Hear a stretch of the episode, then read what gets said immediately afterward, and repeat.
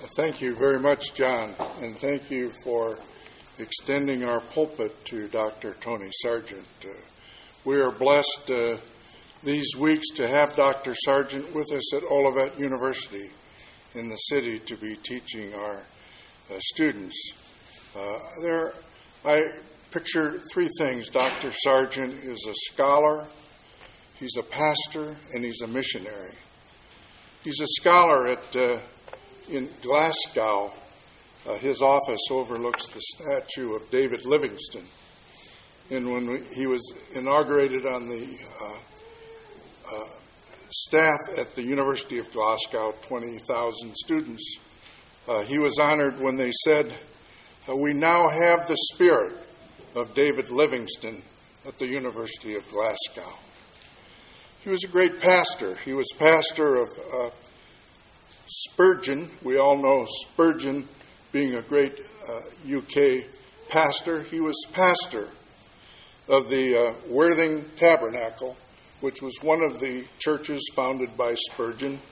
Tony was pastor there from 1970 to 1998. And so the people in, in Worthing enjoyed his wonderful preaching. Now he really works around the world by an organization that he founded, ACTS, which uh, stands for Aid, Care, Training, and Supply. Uh, when Ceausescu was uh, removed in Romania, uh, Tony founded a missionary organization, ACTS, to uh, help the people in Romania. And in those 23 years, it's extended to India, Africa, and around the world. And Tony will tell us a little bit about that. I will not take any more time because you will be blessed to have Dr. Tony Sargent be in our pulpit. Well, it's good to be back here. I had the privilege of ministering from this pulpit some years ago. I was saying in the first service that we had this morning, where we took a different line from what I'm going to take this uh, this latter service, that uh, I always appreciate what the Americans do with the English language. It's not your subtractions, it's your accretions that are a little bit uh, difficult at times. And we have a different jargon. I mean, you have a, a trunk in a cart. In a car, we have a boot. You're on the wrong side of the road. You've been like that for so many years. you have a restroom. We have a cloakroom. And there are something like 200 words which we have to explain to Americans when they come to the United Kingdom oh, in case they can get on, you know, a little better the, the other way around. But I appreciate the way the Indians also handle the English language. I mean, it's not many places where I've been introduced to, with leaflets and posters saying that I would bring all the evening massages. There's not a slight difference between an A and an E, but it does uh, seem to change what you had in mind. Although these services, there are a group of nuns on the front row, and I wonder whether to preach whatsoever your hand finds to do, do it with all your might. But uh, there we are. Um, good to be with you. And there is a sense, and that's why I engage in that humour. There is a sense, uh, Pastor, you'll agree, as a homiletician, that the function of the preacher goes beyond just the mind.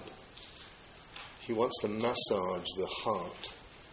He wants, by the power of the Spirit, to massage the will, to appeal to the total personality so if massage means reinvigorating, if it means re-energizing, if it means revisioning, then I'll stay with the Indian mistake. A great fan of my wife's, who comes from South Africa, is Nelson Mandela. I stood by Nelson Mandela's cell some years ago to pay homage to the man and what he stood for in South Africa. He left prison mercifully and became a legend in his own time as President of the Republic. And after he retired, he actually influenced UNESCO. He influenced UNESCO with regard to the subject matter which I'm privileged to address this morning the situation of children around the world. I want to show you how Mandela's understanding gets even greater authority when it's contextualized from the Bible. There is a verse to which I'll make reference later when I read from the Bible, which asks the question Are you all right? Is your husband all right? Is it right with the child? And the answer is no. It's not right with children in the 21st century. And we need to speak out and clothe what we have to say with action. A story told in the second book of Kings about a lady who, like myself and my wife, with her husband, had no children. And unlike us, the child was miraculously conceived. And later on, the sunshine went out as the lad prematurely died as a result of sunstroke. So she came to the man of God who'd prayed for her and who had received hospitality from her to indicate something of her problems. And you pick up the dramatic reading in the fourth chapter of the second book of Kings. It's a long chapter, and I would ask you to read it completely in your leisure uh, sometime this afternoon or this evening. It's amazing how the quality of print is not as good as it used to be. Verse 25 She set out and came to the man of God at Mount Carmel. 2 Kings chapter 4. When he saw her in the distance, the man of God said to his servant Gehazi, Look, there's the Shunammite. Run to meet her and ask her, Are you all right? Is your husband all right? And using the authorized version, my translation renders, Is it right with the child? Everything's all right, she said.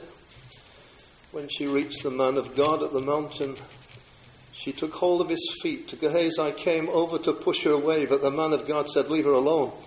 She's in bitter distress, but the Lord has, not, has hidden from me and has not told me why.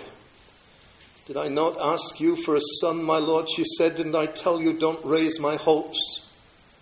Elisha said to Gehazi, Tuck your cloak into your belt, take my staff in your hand, and run.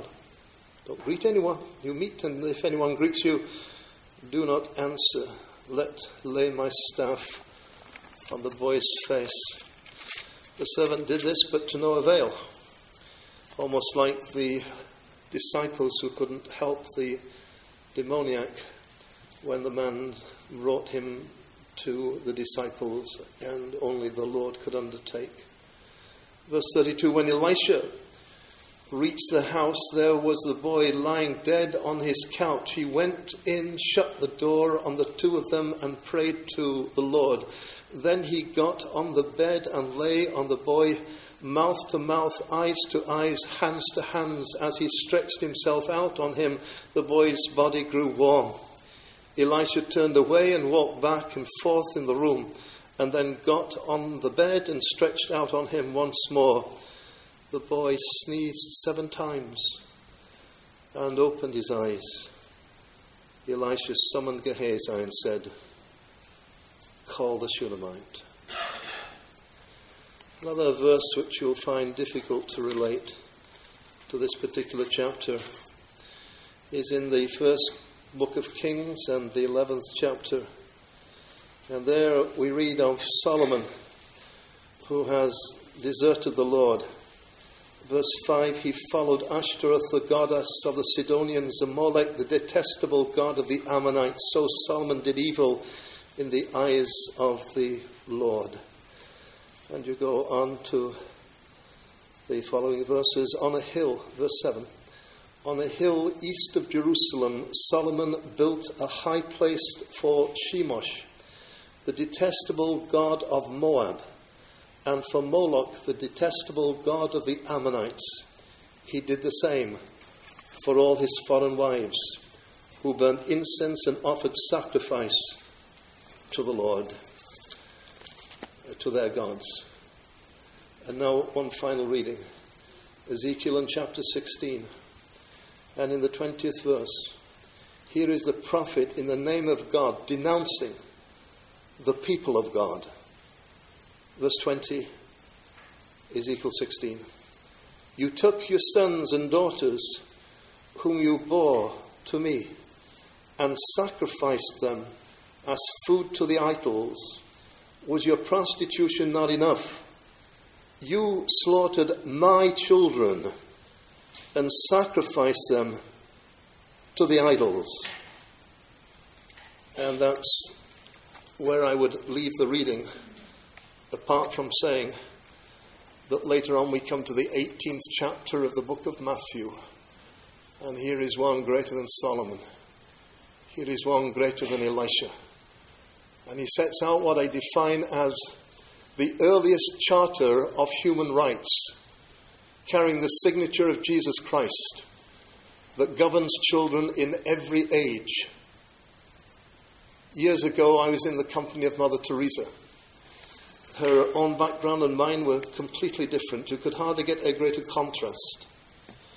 And I remember saying to her, How do you make the conclusion that to minister to one of the kids that you find and the refuse tips in Calcutta, a place that I know so well, how do you find justification to refer to them as little Jesuses?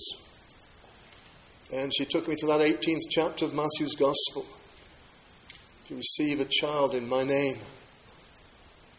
you receive me. If McDonald's ran its outfit like the Christian church runs its organization, McDonald's will be bankrupt within two months. They target the most potential, the most fertile market. The most fertile market, so to speak, inverted commas on the word market, for the message of the church are boys and girls under the age of 16. 70% of all conversions come when uh, folks are in that category. Yet the American and US churches and UK churches, it is estimated, spend 70% of all their income targeting adults. The most fertile group tends to have second class interest over against the most fertile group. That is an extraordinary conundrum that we need to face. And I congratulate your church here. This has not been primed in terms of your pastor and the oversight, the concern that you have for a full time children's pastor. As the years have gone by in my life, I have come to a realization that one of the greatest investments has to be the investments in children. That's one of the reasons why I've spent more time than I care to remember on the cutting edge of poverty and then come back to the West and have somehow to reconcile the way that I live with two bathrooms in our home, at least two showers, over against kids with distended tummies who don't get the blessing of one bucketful of water per day. 60% Calcutta is slum. I could keep you going with statistics almost for the next hour of the problems that children are facing in different areas of the world. One out of four kids in Namibia are orphans. I had a huge meeting in Nairobi some years ago, and as a result, got to know the president. And I was speaking once again about children and the needs of children and for the Africa Inland Church, one of the biggest denominations, to find credibility in Africa by ministering to the kids, several hundred of whom are abandoned every week. And in the middle of my exhortation, the door of the church I was speaking at opened at the, at the front. And down the aisle came two wonderful that I was going to discover were American lady missionaries.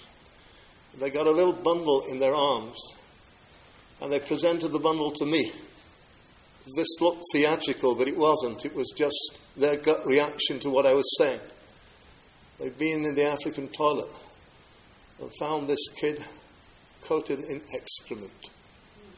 They cleaned it up and brought it to me.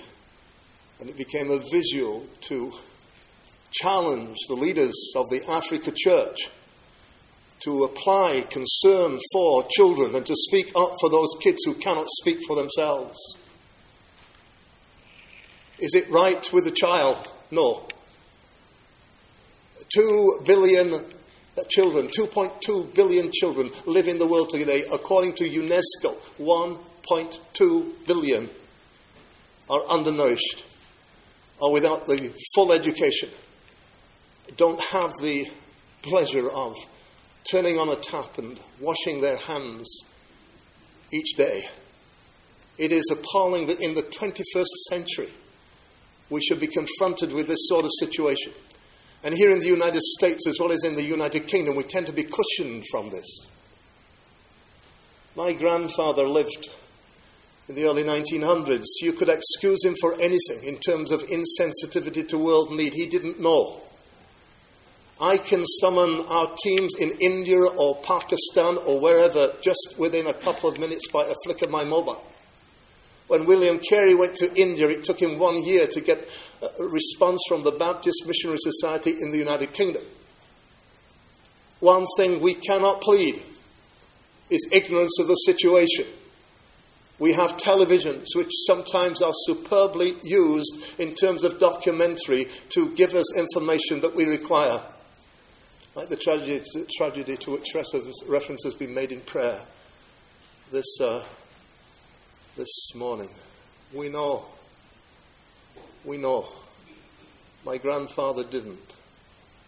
Jesus, when he was preaching, on one occasion, put across what is arguably his most well known story. Maybe the only competition would be the prodigal son, the Good Samaritan. And at the end of the story, the punchline is the Samaritan speaking to the innkeeper and saying, Take care of him.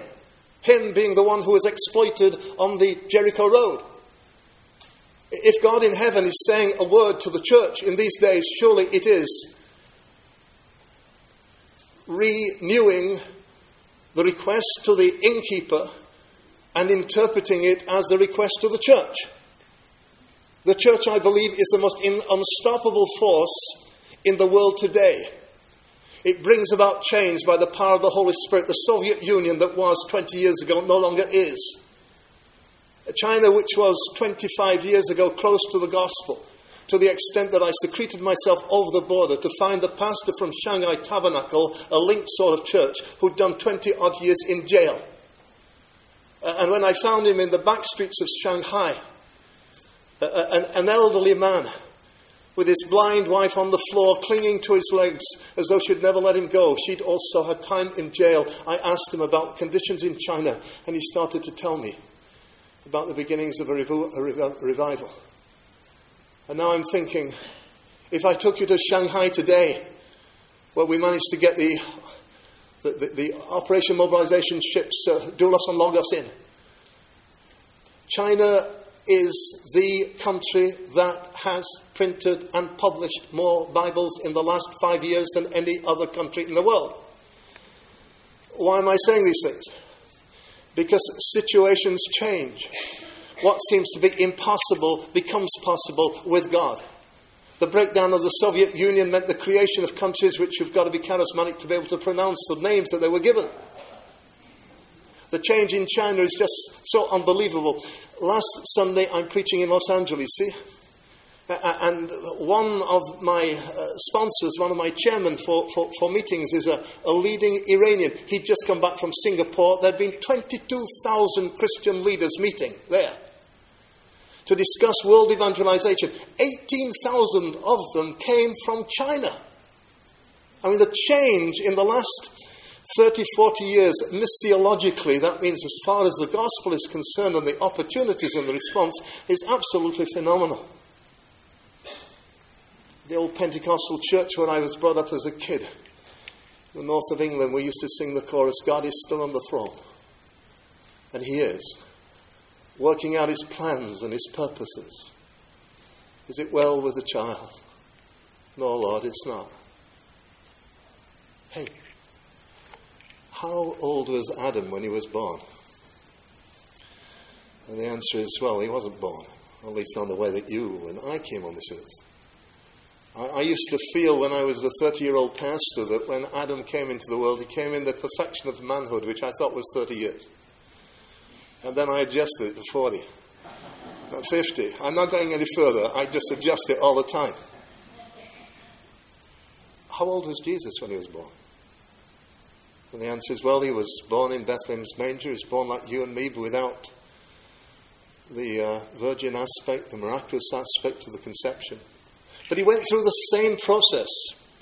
We have, the writer to the Hebrews says in a verse just before the ones which were read to us earlier, we have not an high priest who cannot be touched with the feeling of our infirmities. That's a double negative. Hebrews, the, the, the Hebrew language uses it to enforce the positive.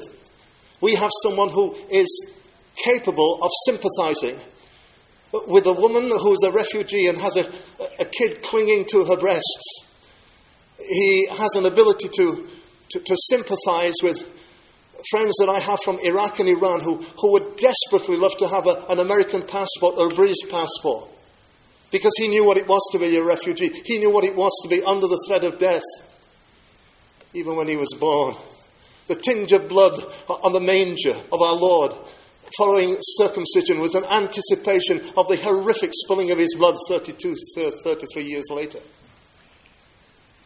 But, but the reason why he's born as a child surely is to give weight to the teaching of Scripture, Old Testament and New Testament, with regard to children.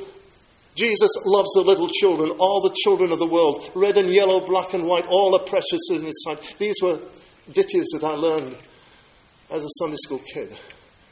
And they become more and more precious as the days go by. He knows my name. You heard that haunting little refrain from the African kid that we, we back the, the, the, the pictures of children and the, the comments of Mandela. He does know my name. There's not one kid who finds himself in the jungles of Zaire. There's not one kid who is abused by taking to the so called Lord's Resistance Army on the borders of Uganda. I haven't time to explain all these things I could do if I had an infinite amount of time. But just take my word for it. The, the, the most famous hotel in India is the Taj Mahal Hotel in Mumbai. Some years ago, Pakistan terrorists came and the, the, the guests became prisoners. It, it, was a terrible business for them. The, the, Egyptian, the Indian army sent in its crack regiment to surround the hotel, and eventually these tourist prisoners were released. I was there some two or three years later. The management gave us permission to launch an organization called SSS, Stop Sexual Slavery. And we had pictures of, of girls who were forced into slavery. One million in Asia. I could take you to places where girls are in, in cages. Look, this is the 21st century. I mean, if you put me back to John Newton's time, you might think that this was a contemporary message for then, but not now.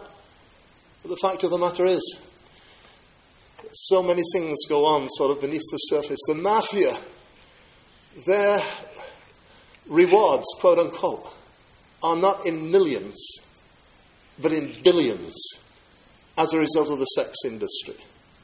We had newspaper reporters, we had the police, we had politicians, as we launched with Ravi Zacharias and, others, SSS. The fact of the matter is that when India recognizes or should recognize the plight of its youngsters, it does not even take the precautions that it took to release Western tourists in the Taj Mahal. They're crack troops. And one Indian leader was saying, addressing the press and the politicians, the Christian leader, we need, we need to use the best resources we have in order to break the power of sexual trading in these days, liberate children from the bondage of poverty. Some people tell me that this is not preaching the gospel that I'm getting too concerned with social issues. Charles Spurgeon, my great hero and the one who helped to bring the church that I pastored into being said it is immoral to give a man dying of hunger a tract, a religious tract, unless you put it between two pieces of bread. Man shall not live by bread alone, says the blessed Christ, neither shall he live without it. So he feeds 5,000 and more people. Excuse me if I speak with passion, but I wasn't born in a refrigerator. Is it well with the child? And the answer is no. Why do I single out Solomon? I have a great problem in referring to him as the wisest man who ever lived. Maybe he was at one stage. But then he engages in a proliferation of marriages, right? And I took you to a verse, an obscure verse, which probably wouldn't have made too much sense, but I don't apologize because Scripture is to be considered in depth. And what becomes clear, with, un- unclear, with a bit of concentration, uh, brings up its, uh, its meaning. The god Moloch and Chemosh, the gods, the gods of his wives. He built them temples. Where did he build them temples? On the eastern hill, outside Jerusalem. What was part of their worship? The sacrifice of children. So I take you to the book of Ezekiel. And in Ezekiel, condemnation is leveled at the practice of child sacrifice. But if you read the verse carefully with me, or if you'll check me out on this, when God speaks about those kids, He doesn't speak of them as though He's unrelated to them. He talks about my children my children. As though God identifies with the children of the world down all the ages. Abraham, your seed shall be as the stars in the heaven, as as, as the sand on the seashore. The progeny of Abraham, those who are saved, are to be numbered with great factors, with, with tremendous numbers, almost incalculable. And you ask yourself, how does all that come about? How would it all figure? And maybe the answer is the tale of the, the beginning of the 19th century. One third of children died in infancy. Charles Spurgeon refers to the Great Plague of London.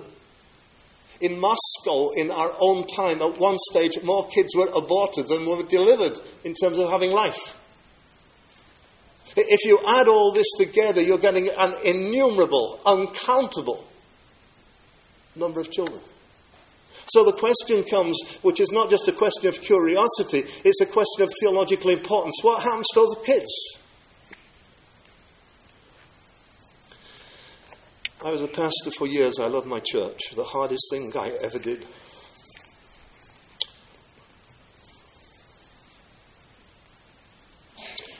even now I feel it, was to leave and go to Scotland. Not that Scotland was a problem having arrived. And by the time your pastors finish with Scotland and told them that they've got to stay in the United Kingdom, you'd be doing them a good service. But uh, I had some tremendous pastoral challenges to face as a pastor.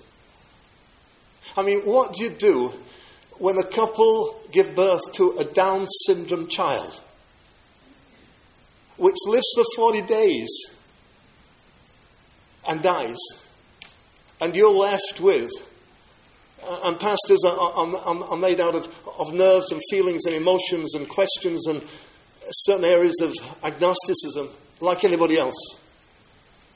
But what you do as the, the, the little child in a, in, in, a, in a box that I could have carried in one hand was, was brought into the funeral chapel? How, how do you speak to the parents? And that morning I, I ransacked my thoughts, I ransacked my Bible, and I came across Psalm 84, which is David speaking about the temple in Jerusalem. The temple is not hermeneutically sealed. In other words, it has windows and window frames. Uh, uh, it doesn't have windows and window frames, there are gaps. And into the temple, the eaves of the temple, fly little birds.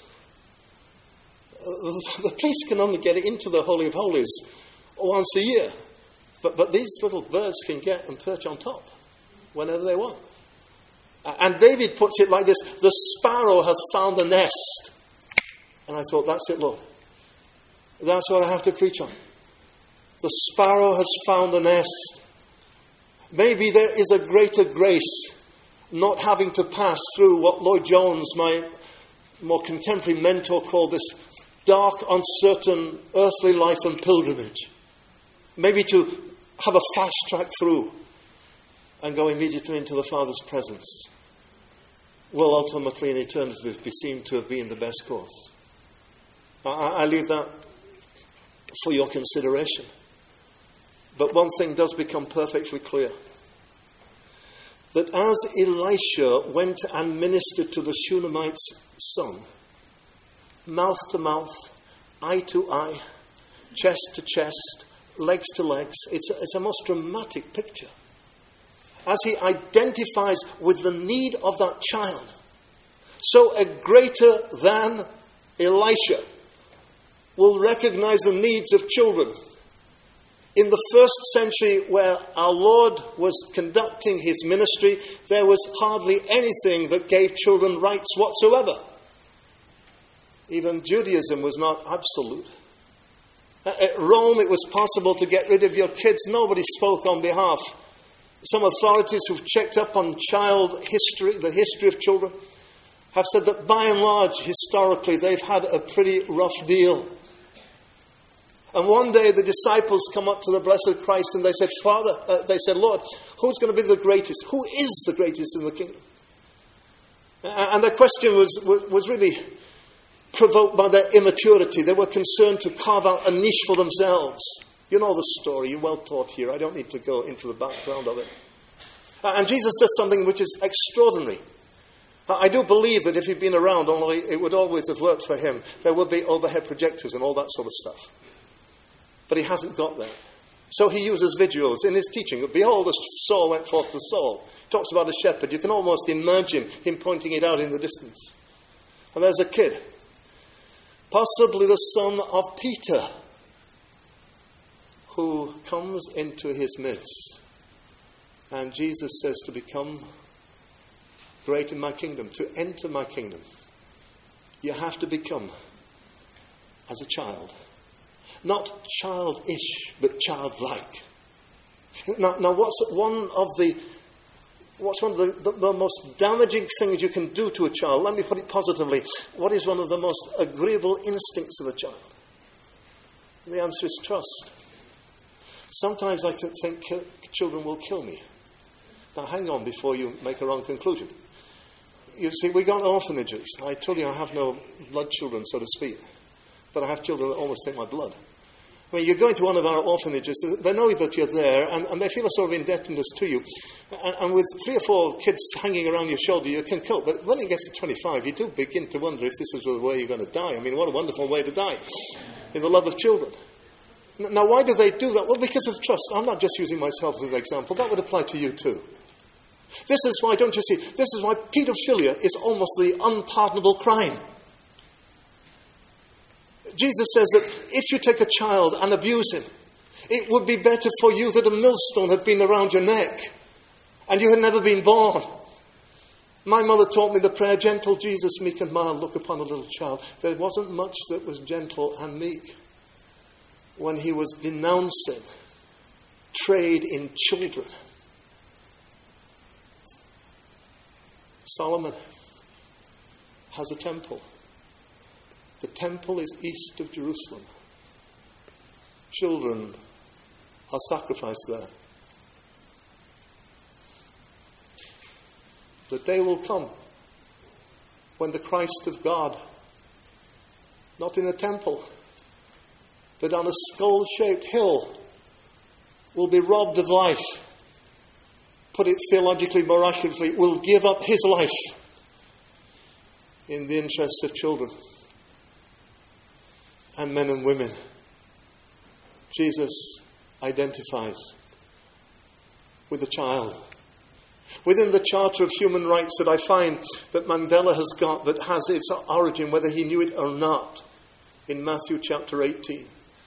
Reference is made to a scripture I don't understand. I like to believe it and interpret it in, in my way, but I have to leave question marks. I, I can't grasp all the logic. But, but the Christ of God says each child has an angel. There is some sort of supervision. He knows my name. I, I don't understand how the great God looks down from heaven and sees some of the things that I see. And he has the ability to do what I can never do. I don't understand the silence of God. Job speaks about the outskirts of God's ways. One day I'll understand. But this I do know that he who receives Jesus receives the one who sent Jesus. And in the receiving of Jesus, you engage in the ministry that he had so prime, attaches so prime an importance to the relief and the living one's life for the benefit of kids. You see, even statistically, I can argue that my, my, my application, my, my concerns in terms of a proclamation of gospel and meeting the needs of children is logical. I mean, it's wonderful when a 70 year old comes to know the Lord, and we should always be concerned to evangelize our senior citizens. But a 70 year old has a limited lifespan. When I get a kid from the streets of Glasgow who's cutting himself, who comes into my college drunk, and the, uh, my faculty want me to expel him and I refuse to do so. And the reason why I refuse to do so, I put him in the chair alongside my office and I said, Tell me, my son, something about you. He speaks of his father, the paedophile. He speaks of his sister in jail. He tells me about the problems of even thinking of coming to the college and his self loathing. I didn't expel him. I took him home. He lived with us. I've just written to the Bishop of Derby and saying, don't hesitate, this is some years later, don't hesitate to admit this fellow into the ministry of the Church of England because he will reach people in the British community that you and I will never reach. He has the potential, he's got a lifespan in front of him. Bruised as a kid, comes to an understanding in our library of the gospel of Christ, responds to the baptism or the fullness or whatever you call it of the Holy Spirit, and gives his life in the service of Christ. I've got one fellow who's just got a PhD from Aberdeen University. We found him in the back streets of Manipur in North India. He was a, a, a, a, worker in the fields. A peasant, that's the word I was looking for. A peasant for 11 years. He doesn't even know how old he is. We gave him a rudimentary education. And he's now back in his home country. Organised meetings for me some years ago, a couple of years ago.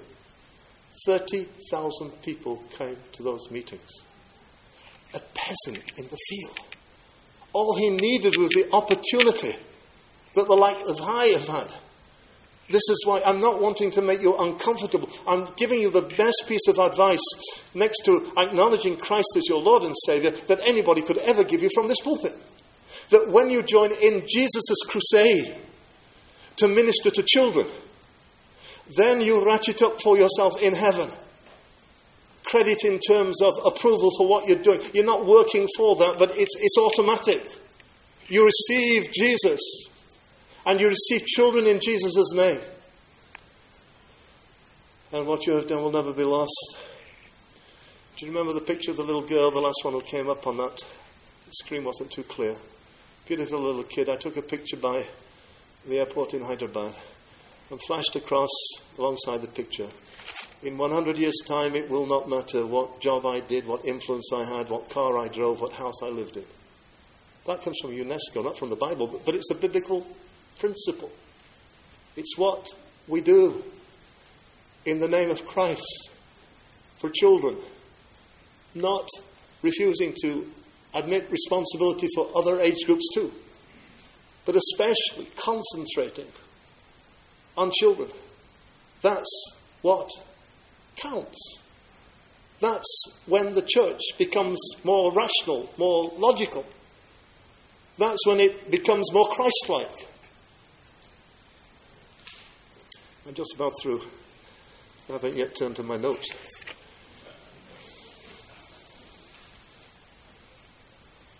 The Apostle Paul sometimes says, writing to the Thessalonians, about that day, that day.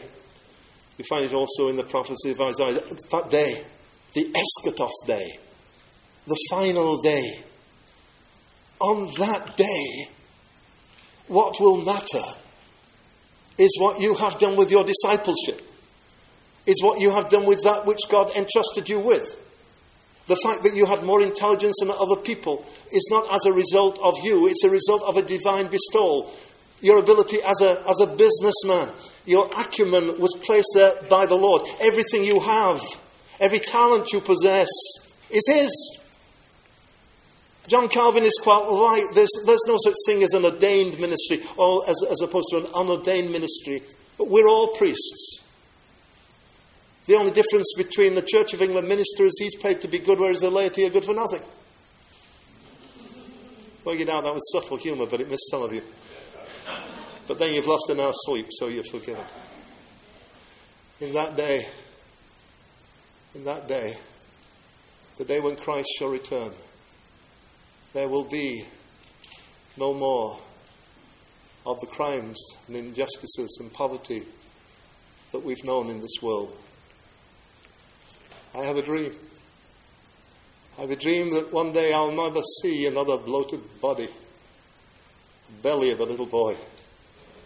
I'll never see another leper who's tossed out of society simply because of their disease. I'll never know of another community that's been bombed as Iraq was bombed and as other countries in our world have been bombed. Never know of the injustices that we find so much in the 20th century when justice shall roll like a river, like a mountain stream when there'll be no more poverty, no more begging. I have a dream.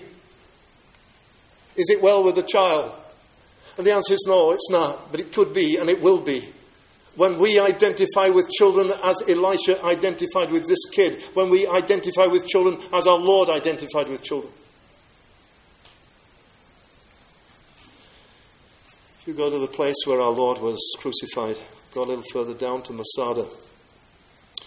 Masada was a Roman fortress. It's where the Romans used to take their vows to Caesar. From the hills of Judea, their voice would echo. I sometimes think of Masada. I sometimes think of sh- shouting out, Is it right with the child? And the response from the four corners of the world is, It's right. He's back children are safe. The kingdom that he has come to establish is going to come in its fullest force. No more sorrow, no more, tears, no more crying. And whether or not I ever come to the United States again, please understand my comment. It's meant sincerely, it's not meant boastfully. Remember this word. Is it right with the child? It should be, but it isn't. But we can make it more right as we take responsibility for children in whatever permutation is possible to you through the Baptist Missionary, Strict Baptist, the Southern Baptist Missionary Organization, or all other charities. I've interested you in some of the things I've said. There are some leaflets left. I also had some books this morning, but they've cleared me out. Uh, on the work in which we're engaged. It's only a small work. It's not as grandiose as it was sounded. I appreciate the comments. Thank you for the privilege of preaching. Let's pray. Father, we thank you for one another. We're pilgrims going through a dark, uncertain journey. We've only one crack at life, and some of us are towards the end of that opportunity. Help us to use the time that is available to us to live joyfully without unnecessary guilt, but to respond to the responsibilities that Jesus makes clear in the teaching of the parable of the, of the, of the Good Samaritan. Help us to be like Elisha, to seek out the Shunammite's child, to minister to households. Lord, hear us for the kids in the sex industry. Hear us for those who create this sort of situation and break them or break it, we pray. And bless America. And give to this country the confidence and the courage to work through the Children's Charter as encapsulated in Matthew 18. For your name and for your honour.